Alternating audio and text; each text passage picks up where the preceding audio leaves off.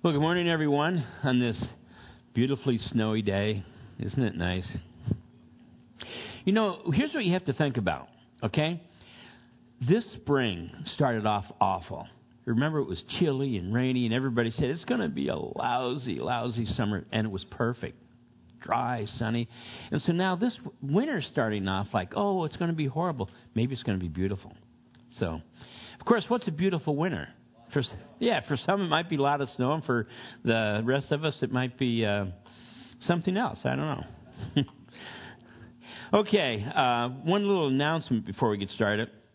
Right after uh, the second service, we're going to be honoring our veterans. In fact, we're having our, our uh, church family dinner this week, and uh, part of it is so that we can honor our, our veterans. We're going to really embarrass them during the second service and have them come up here and stand and and um, you know, so we can all see those who've served our, our nation faithfully, and uh, what a blessing it is.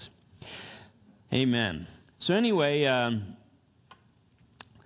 I would like you to open your Bibles along with me to Exodus chapter 14. you know, we were singing that last song, and I was thinking about the fact that how sad it is that so many in the world they don't know God. They don't even have any understanding of who He is, all that He's done. And really that is sad because the only thing that has meaning and or purpose in this life is the Lord. Because one day, every single one of us, barring the rapture, we're going to die. And at that point, your decision has already been made. Actually, before that point, your decision has already been made. And if you have chosen Christ, you have the 100% assurance of being with the Lord for all eternity. And the alternative is, um, is not very, very promising. And so that's why, as believers, we can be so thankful that we know the Lord and encourage everyone that we come in contact with to know Him. So let's pray. Heavenly Father, we come before you in Jesus' name, and we thank you so much for the fact that you hear prayer, you answer prayer, you lead us, you guide us, you give us direction, you help us out in our difficulties, and, and you heal us in all of our injuries, both emotional and spiritual. And you do answer prayer. You are a God answering prayer person, Lord. You answer so many prayers, and we thank you for all the prayers that we've seen answered this week. And we ask, Heavenly Father, that you would come and be among us this morning, that as we break open your word, your Holy Spirit would speak to us in such a way that we would not only be instructed, but we would be encouraged. Encouraged to follow hard after you, because you alone are worthy. And so, Father, I give you thanks for all things. In Jesus Yeshua's name, amen and amen. You know, I don't know if you've ever had a difference of opinion with someone. I'm sure most of you haven't. But um, just for an example, um, this week I had a little bit of a difference of opinion with my uh, brother Patrick, and it was a very deep spiritual, you know, uh, theological discussion we're having of whether the fuzzy caterpillars are black on the ends or the center. You know, we're trying to determine how hard the winter was going to be. And Patrick was saying, I think they're black on the ends. And I said, No, Patrick, I'm older than you, much wiser. they're black in the center. And then wouldn't you know, the next day I'm walking over here and there's two or three caterpillars crossing, and guess what? They're black in the ends. So I was wrong. And the point I'm getting at is that all of us have experienced, no matter how trivial it might be or how serious it might be, we've all experienced the fact that we've been wrong in some understanding or some thought that we had. And this is the reason it's so important for us to study the Word of God. Because the Word of God is never wrong. It's always true. He's always faithful. In um, Hebrews chapter 4, verse 12, it tells us something about the Word of God that's very amazing. It says, For the Word of God is living and powerful. Living and powerful. Pneuma is the word that's used there in Hebrew, it has breath, it has power. It is living and powerful and sharper than any double edged sword, piercing uh, even to the division of soul and spirit. How do we do that? And joints and marrow. Now listen to this. And is the discerner of the thoughts and intents of the heart. I mean, sometimes we think we're doing something for this reason, but the Lord knows. You know what I'm saying? He knows the, and understands even the thoughts and intents of the heart. That's why when we study the Word of God, it's the most amazing thing in the world. I mean, you take your Bible in the evening and you sit there and, and you open it up and you read and you realize you're reading the Word of God. Not a book. You're reading the Word of God to man. How amazing is that? absolutely blows my mind. And this is why, when we're reading books like Exodus here, there are so many attempts to explain away the miracles of God. Have you ever noticed that? And uh, I'm going to give you just a few examples of the crossing of the Red Sea, which we're studying this morning. Um, one of the things they'll because you have to understand, whenever someone tries to explain away Scripture, what they're really trying to do is explain away God. And so you can't, we can't allow that to happen. And uh, here are some of the, the thoughts that people have had. Where the children of Israel actually crossed over is called the Sea of Reeds. And that's the part of the sea that's not very deep, maybe three or four feet deep is all. And so if there was a strong wind, it's possible it could have separated it and made the ground dry for them to cross over on. For number one, that's so stupid because that would require even a greater miracle. And you ask why? Because you have hundreds of thousands of Pharaoh's soldiers on chariots drown in three feet of water. You know what I mean? It doesn't even make any sense. Now, here, here's some other amazing ones that you, you can read about. Um, there's a miraculous double lunar eclipse, and it actually caused the water, like, you know, tides rise and fall, caused the water to rise up in one end. What? There's never been anything like that. And another one, which you probably have heard this one as well. when the wind blew, it exposed a, a shelf that went across the Red Sea that was normally hidden by the water. And so they went across on that.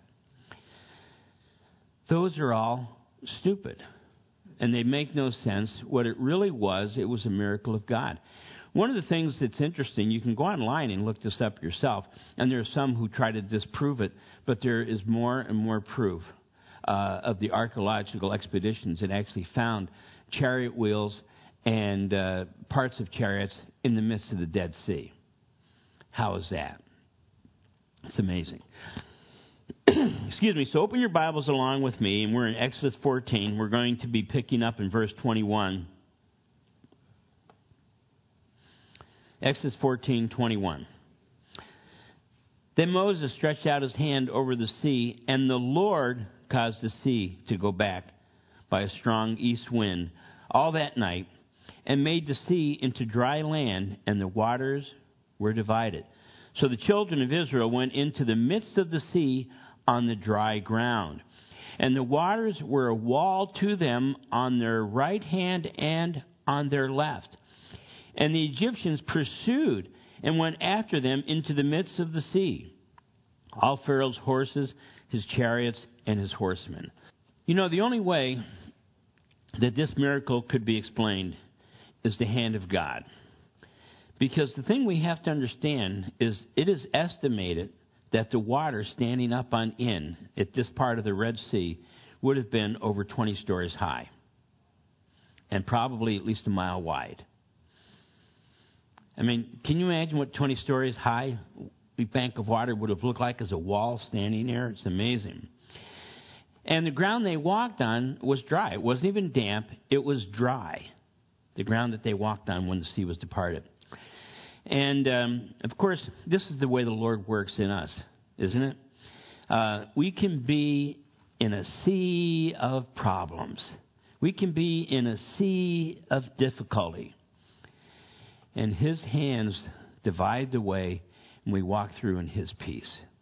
Doesn't mean the difficulties aren't there, but they're piled up on either side because we're walking in his peace. We're following him. And so we have to understand as believers, it doesn't mean we're never going to have a problem. We're never going to have a difficulty. As a believer, it doesn't mean life isn't going to be hard at times. But we have to understand God will always provide a way of dry ground for us to walk on because that's the kind of God He is. Now, as far as this dividing of the sea, um, there are two agents that appear to be employed here, but really the effect of neither one gives us the answer of how the sea was divided. We have the stretching of the of, uh, forth of the rod, and we know it was God. It tells us in the beginning of this it was the Lord who separated the water. So the rod was just a symbol for the people and, and also a symbol for Moses' faith. And also there was the blowing of this heavy east wind which that itself uh, could not explain the dividing of the waters. And uh, it's been supposed uh, that, that, in the place where the Israelites crossed is about nine miles uh, long, wide. The Red Sea, that part of the Red Sea is about nine miles wide, and it's about 84 feet deep. It's pretty deep, 84 feet, and about nine miles wide. And so the thing we have to understand that a wind blowing hard enough to lift up over 20 stories, nine miles wide of water. You're talking in mass billions and billions of tons of water standing up. That could not be caused just simply by a wind. You know why? You know how strong a wind would have to blow in order to do that? If anyone got in front of that wind, they'd be done for. I, mean, I can just imagine Moses saying, Aaron, you go first. oh, wow, look at that. No, but it wasn't like that. The purpose of the wind was to dry the ground. That was the purpose of the wind. It was God's hand that divided the water. They had a wall on either side. And um, the problem was that this wind was not only there to dry the ground, but I think it was there to encourage the Israelites. Obviously, it wasn't strong enough that it was like a hurricane blowing them all over the place, but I think this strong east wind kind of encouraged the Israelites to move on. And so many times the wind of God blows in our hearts and in our life too. Sometimes when we're going through the most difficult times. And of course, the Holy Spirit. Didn't He come in the sound of a great and rushing wind? And I think the Lord sometimes blows His wind of, of love and, and His, this Holy Spirit leads us through the dry ground when we're going through all of our difficulties as well. Now, we have to also realize that when you consider the size of Israel, we're talking over 2 million people that were in the Exodus. 2 million people. And that's the reason they believed that this separation of the waters had to have been at least a mile high.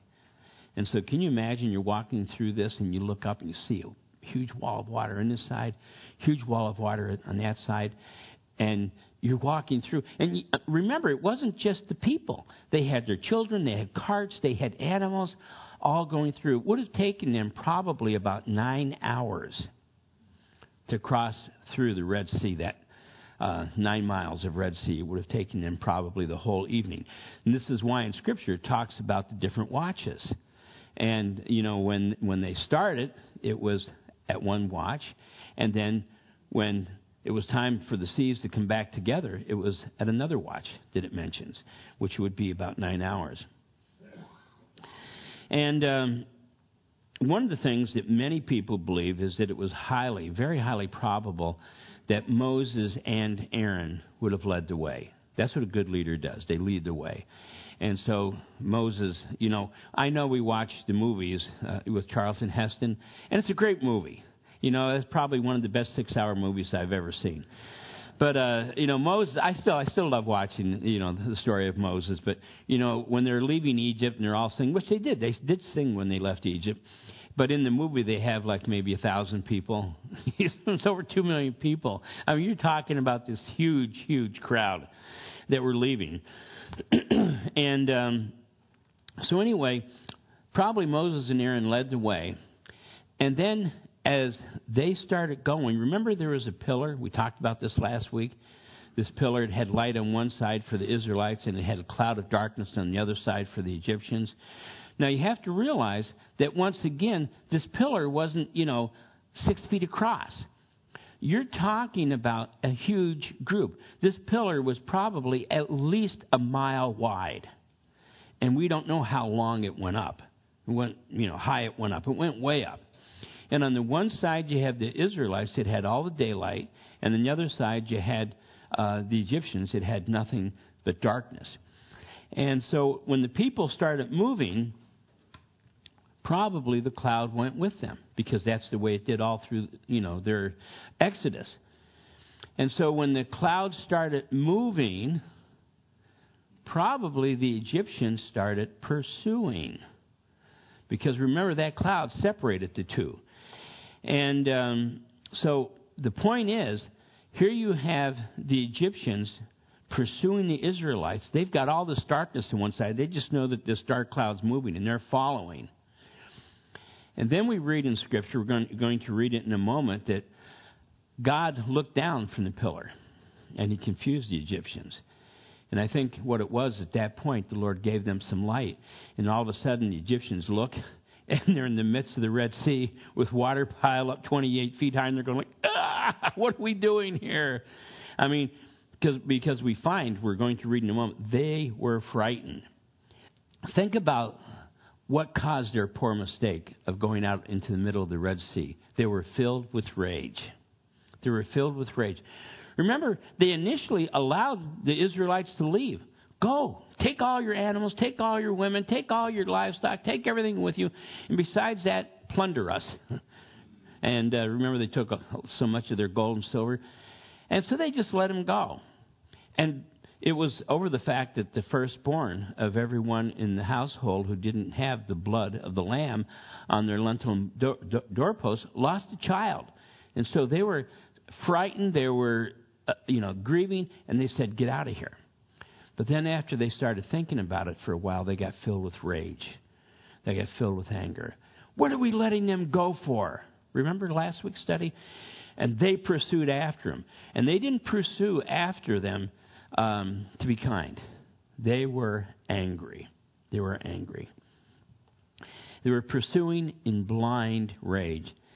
And this is why you and I have to be careful not to allow anger and blind rage to lead us, because we might find ourselves in the middle of the Red Sea.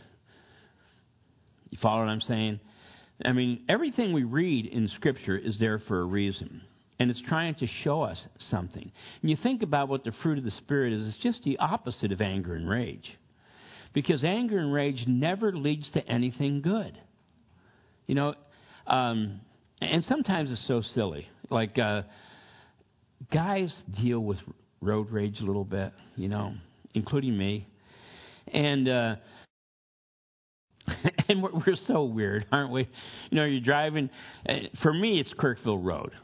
Every time I pull out in Kirkville Road, I know it's the Lord's intent to teach me patience by having someone pull out in front of me that goes 30 miles an hour. You know, it's 45, which means 50, of course, right? It's 45 miles an hour, and you have someone doing 30 miles an hour. And you start feeling yourself getting so enraged because all of a sudden you're thinking, it could take me a minute longer, you know. And, and you, you get all enraged, and, and you're like that, you know, and then Finally, they turn, and you show them. You go, you really speed around them. And boy, that really showed them. and then you think, what did I get so upset about?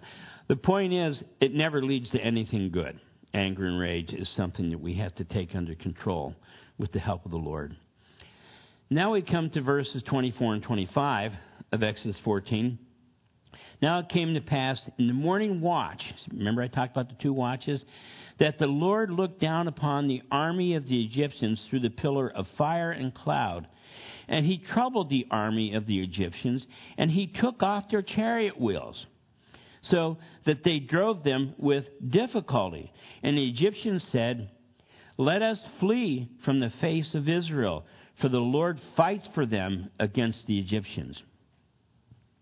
So, in other words, in the morning, the Egyptians realized what deep yogurt they were in the, the, you know, the Lord looked down through the, the pillar of fire and, and the pillar of cloud, and all of a sudden the Egyptians saw it. It was the morning watch. Wow, where are we? Look what we're doing. We're in the middle of this Red Sea.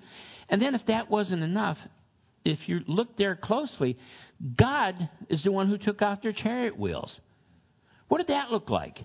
You know, the, the, chariot, charioteers are going, all of a sudden, poof, their wheels just go flying off. And I think a lot of it was the Lord slowing them down so that not only so they wouldn't um, catch the Israelites who they were pursuing, but he wanted to keep them in the middle of the Red Sea for his purposes that we read about in a moment. And um, now the Egyptians openly cried out, it tells us here, in panic. And what did they cry out saying? The Lord's on the side of Israel. They saw the hand of God. And you know,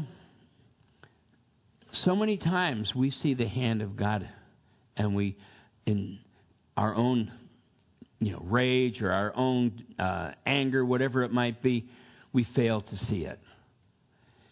And if the Egyptians would have seen the hand of God ten plagues ago, they would have all been, you know, preserved. But we're going to find in a moment this whole army is, dies. They're all, not one of them live. But they could have been saved ten plagues ago if they just would have seen the hand of God. And so we have to understand as well that even when we're going through difficulties, even when we're going through trials, even when we're feeling angry and, and furious and upset, whatever it might be, it doesn't mean the Lord isn't there. It just means we're unwilling to look at Him. We're unwilling to see Him. We're unwilling to obey Him. And so, as believers, there never, never should be anything that we allow in our life that takes our vision off of the Lord. And it's easy to happen. You know what I mean? It's easy to happen. And, and Vi and I talk about these kinds of things all the time. We don't realize how pampered we are. And um, like when Frank uh, was showing the, the slide presentation from when he was in Guatemala, and you see these, these people that are absolutely thrilled out of their mind because you have a, a cold water line running to their house. That's it and they're out of their minds and excitement and, and happy and oh you know and they make bunk beds for them you know that that you and I probably probably wouldn't even want to sleep on. And they're just all excited and they're all happy. And we get upset if we burn the, ca- the casserole right? Oh life is so hard here you know. I, and we we have to go beyond that to where we see the Lord and we experience His peace no matter what's going on in our life, no matter what difficulty we're facing. Now, um, it's also interesting here that there is no worse position to find yourself in than fighting against the hand of God. The reason the Egyptians found themselves in this position in the midst of the Red Sea with 28 stories of water, billions of tons of water on either side of them. The reason they were there is because they fought against God. And they knew it was God. When the plague started, you know, they thought, well, that's no big deal. But by the middle of the plagues, they knew it was God. They knew they were fighting against God, and they continued fighting. And there is no worse position, even for you and I, to be in than fighting against the hand of God. Because even as believers, I'm not saying we lose our salvation. I'm not talking about that at all. But even as believers, sometimes we find ourselves fighting against the hand of God because we know He's leading us here and we want to go here. Do you know what I'm saying? And when you do that, it's just nothing but problems. It's just nothing but difficulties. Now, moving on, and uh, verses 26 through 31. Then the Lord said to Moses, Stretch out your hand over the sea, and the, that the waters may come back upon the Egyptians, on their chariots and on their horsemen.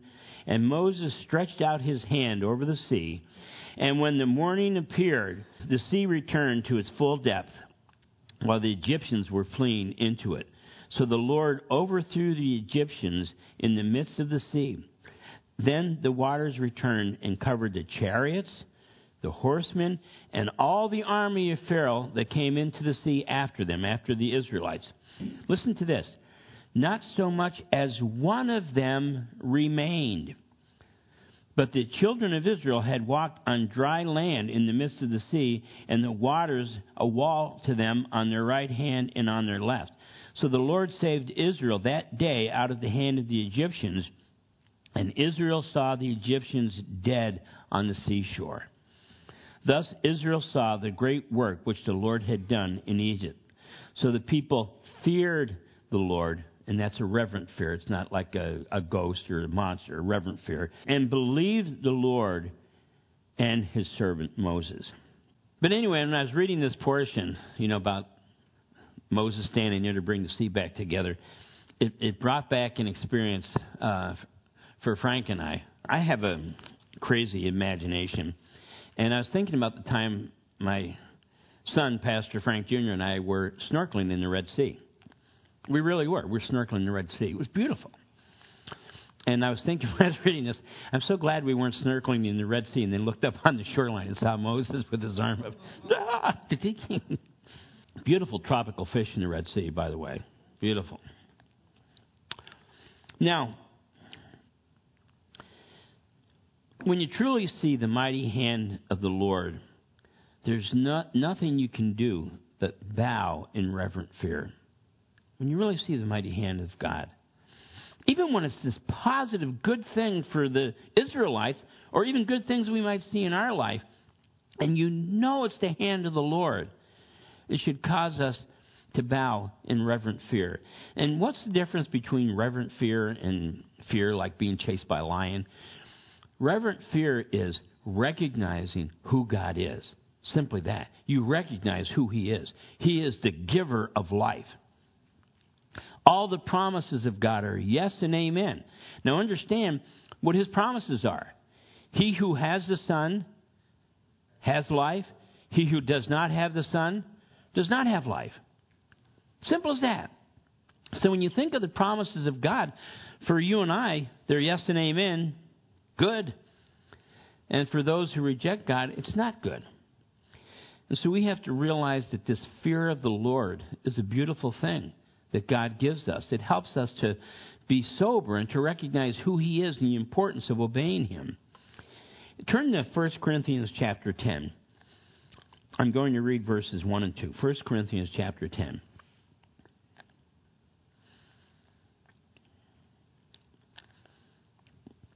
I think this is interesting. 1 Corinthians chapter 10, and we're going to read verses 1 and 2. Moreover, brethren, I do not want you to be unaware that all our fathers were under the cloud, all passed through the sea. It's talking about this Red Sea experience. All were baptized into Moses in the cloud and in the sea. Well, how were the children of Israel baptized? Baptized into Moses. It was not by water, because they crossed over in dry ground, but it was a baptism of being willing to identify themselves with God.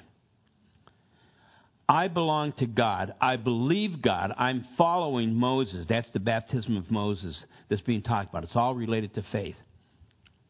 And of course, that's what baptism means to us. There are two sacraments that are given in the Bible communion and baptism. Those are the only two. You know, some people say there's seven sacraments, there's only two. Because in order to be a sacrament, it had to be something that Jesus personally participated in and something he personally commanded to be continued. And he did that for baptism and for communion. For baptism, you know, believe and be baptized, every one of you, in the name of the Father, the Son, and the Holy Spirit. And communion, as often as you come together, you know, to eat this bread and drink this cup, do it in remembrance of me. Those are the only two. But our baptism, the water isn't the you know the important thing. The important thing is what it symbolizes, because a ba- uh, you know a um, sacrament is something we do in a symbolic way to signify something much deeper spiritually. Like when we take communion, do this in remembrance of me. It's a reminder of what Jesus Christ did for us. He died for our sin. He ro- rose from the dead on the third day, ascended to the right hand of God the Father, and has given us the promise of being with Him. Where I am, you shall be with me also.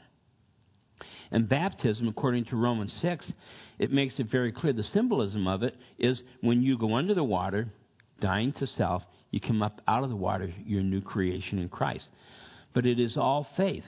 And in our case, it's faith in Jesus Christ. And baptism is a public testimony not only to those observing, but to the unseen realm. Do you know how many times in Scripture it talks about we're a witness to the unseen realm? Do a little study. And that's amazing when you think about it. Because our warfare is not against flesh and blood. You know that whole portion. Demons and principalities and so forth. So when we're being baptized and taking communion, the unseen realm is seeing it as well. And the angels are rejoicing, and the demons are shrieking because they've lost. Greater is he that is in you than he that is in the world. Let me make something very clear, brothers and sisters, very clear. If you are a believer in Jesus Christ, you cannot be demon possessed.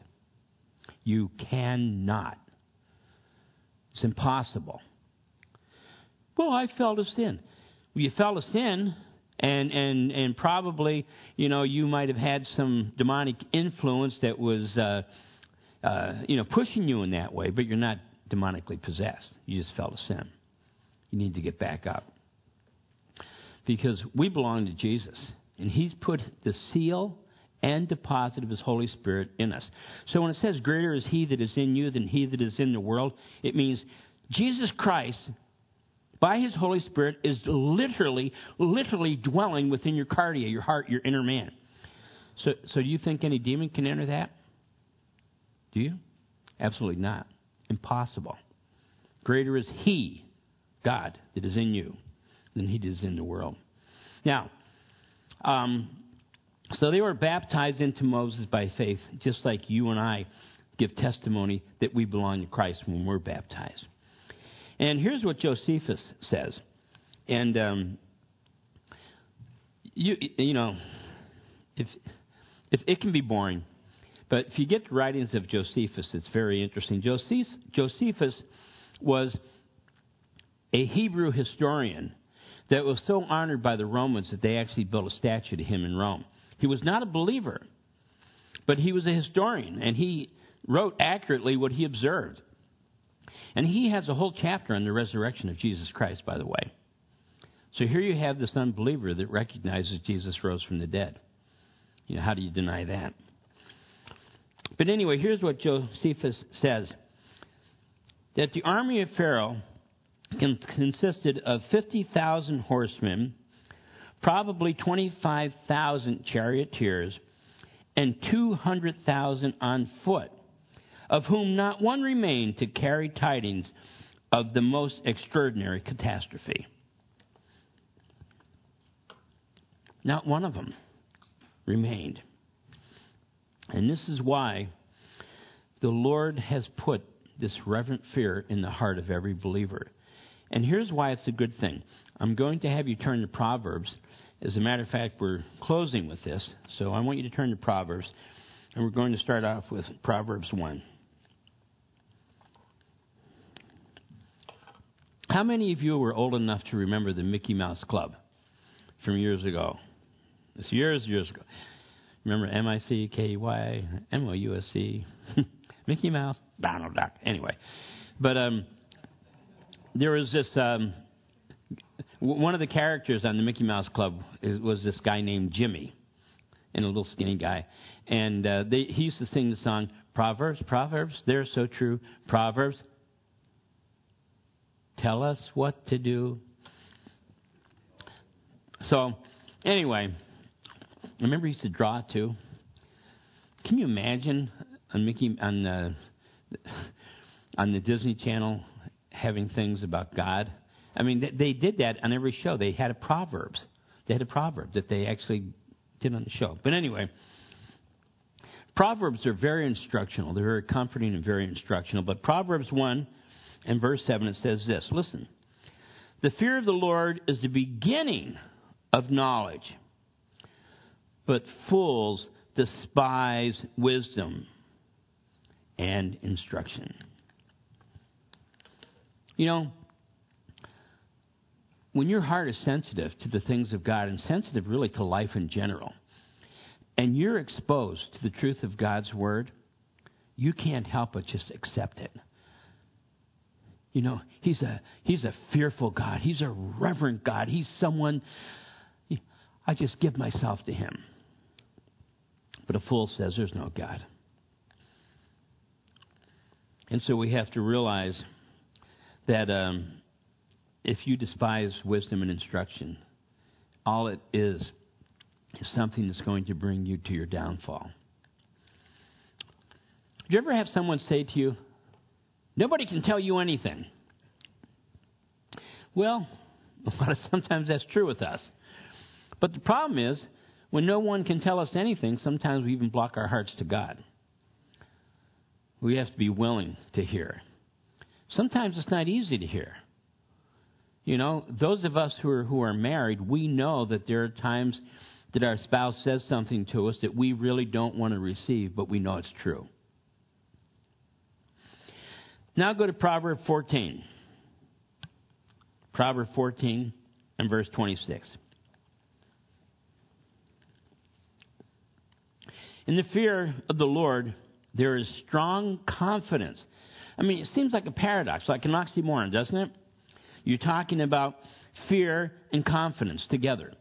But the fear of the Lord, the reverent understanding of who God is, His majesty, His power, His holiness, His righteousness, it can give us confidence. And His children will have a place of refuge. I'm confident to be absent from the body is to be present with the Lord. For me to live is Christ, to die is gain. I'm confident of that. Now go to Proverb 15. Proverb 15. And verse 16. Go to verse 16. Better is a little with the fear of the Lord than great treasures with trouble. I mean, sometimes you read about all these wealthy people and you think, oh, I just can't imagine what it would be like. And then you read about some of the things that are going on in their life and what they're going through and the kinds of things that they're involved in. And you have to say, I'm thankful I'm not like that. I mean, I love it. Better is, is a little with fear of the Lord than great treasures with troubles. And then, still in verse uh, chapter 15, go to verse 33. 1533. The fear of the Lord is the instruction of wisdom, and before honor is humility. If you're going to have a reverent fear of the Lord, you have to have a humble heart. And the humble heart is simply saying, I have needs. A humble heart is saying, I've failed. A humble heart is saying, I've been wrong. A humble heart is saying, I need help and then the Lord will give you what you're looking for. And you know, I'm sure just everyone in here already knows Jesus, but if you don't, when I pray at the end, humble your heart like we're talking about here and ask God's forgiveness and ask Him to come in and take over your life that you might have His strength. And those of you who are believers, Maybe there are areas of your life that you've been uh, strong willed in, unwilling to let go of. Um, make this the time that you're willing to say, Lord, I surrender all. All to you I surrender, Lord. Let's pray. Father, we come before you in Jesus' name, and how thankful we are that your salvation is free. Whether it's initial salvation, that we might have the assurance of eternal life or continuous salvation as you forgive us our sins, as we confess them to you. And so I pray, Heavenly Father, that you would just hear the heart of each person here, that they might be encouraged in you. And we pray that you would come by your Holy Spirit and minister your truth in very strong ways to everyone here. I pray in Jesus' name. Amen and amen. God bless you, my friends.